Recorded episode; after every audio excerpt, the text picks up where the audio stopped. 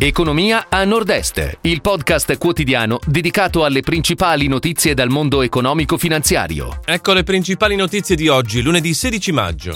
Buco nero, via Lattea, scoperto grazie anche al contributo di un'azienda bolzanina.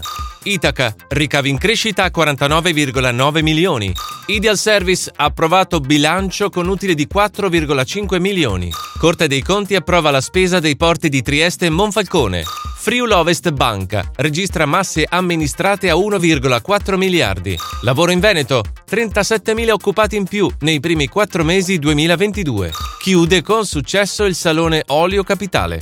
Buco nero via Lattea, scoperto grazie anche al contributo di un'azienda bolzanina. La società fondata da Roberto e Vinicio Biasi ha realizzato il sistema di controllo delle antenne europee di ALMA, il più potente radiotelescopio al mondo, cuore del progetto EHT che ha fotografato il primo buco nero sulla Via Lattea. Delle 66 antenne complessive di ALMA, 25 sono state realizzate in Europa e a sviluppare il cuore del loro sistema di controllo e precisione è stata Microgate, innovativa azienda bolzanina. Itaca ricavi in crescita a 49,9 milioni.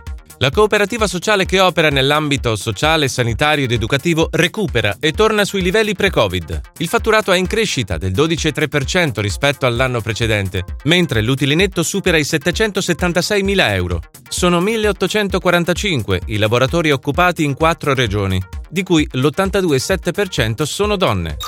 Ideal Service, approvato bilancio con utile di 4,5 milioni. Si è chiuso con un valore della produzione di quasi 148 milioni di euro, 143 nel 2020, il bilancio della società cooperativa Ideal Service, una delle realtà nazionali di riferimento nel settore dei servizi ambientali e del facility management, con base a Pasian di Prato, Udine, e presente in tutta Italia con oltre 27 sedi. Ideal Service occupa 3.718 lavoratori di cui 1.430 138 soci e 2.280 dipendenti, 67% donne e 33% uomini.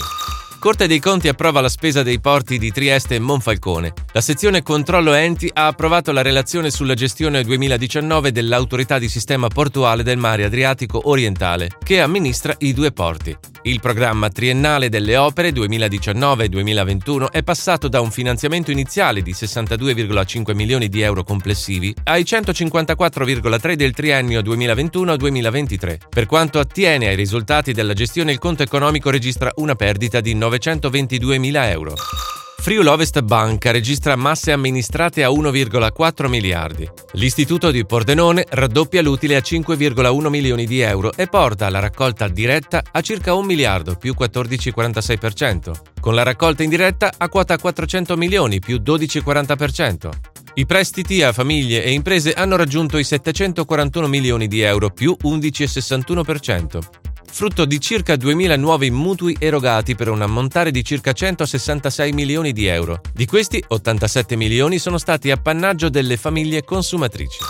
Lavoro in Veneto, 37.000 occupati in più nei primi quattro mesi 2022. Il rapporto sui lavoratori indica un saldo tra assunzioni e cessazioni dei rapporti di lavoro a tempo indeterminato, a tempo determinato e di apprendistato pari a più di 13.700 posizioni lavorative guadagnate ad aprile. Si tratta di numeri migliori rispetto agli ultimi due anni. Ad aprile 2019 il saldo era però di 19.000 posizioni. Chiude con successo il Salone Olio Capitale. Sono stati quasi 8.000 i visitatori registrati nella tre giorni della manifestazione svoltasi a Trieste e dedicata all'extravergine.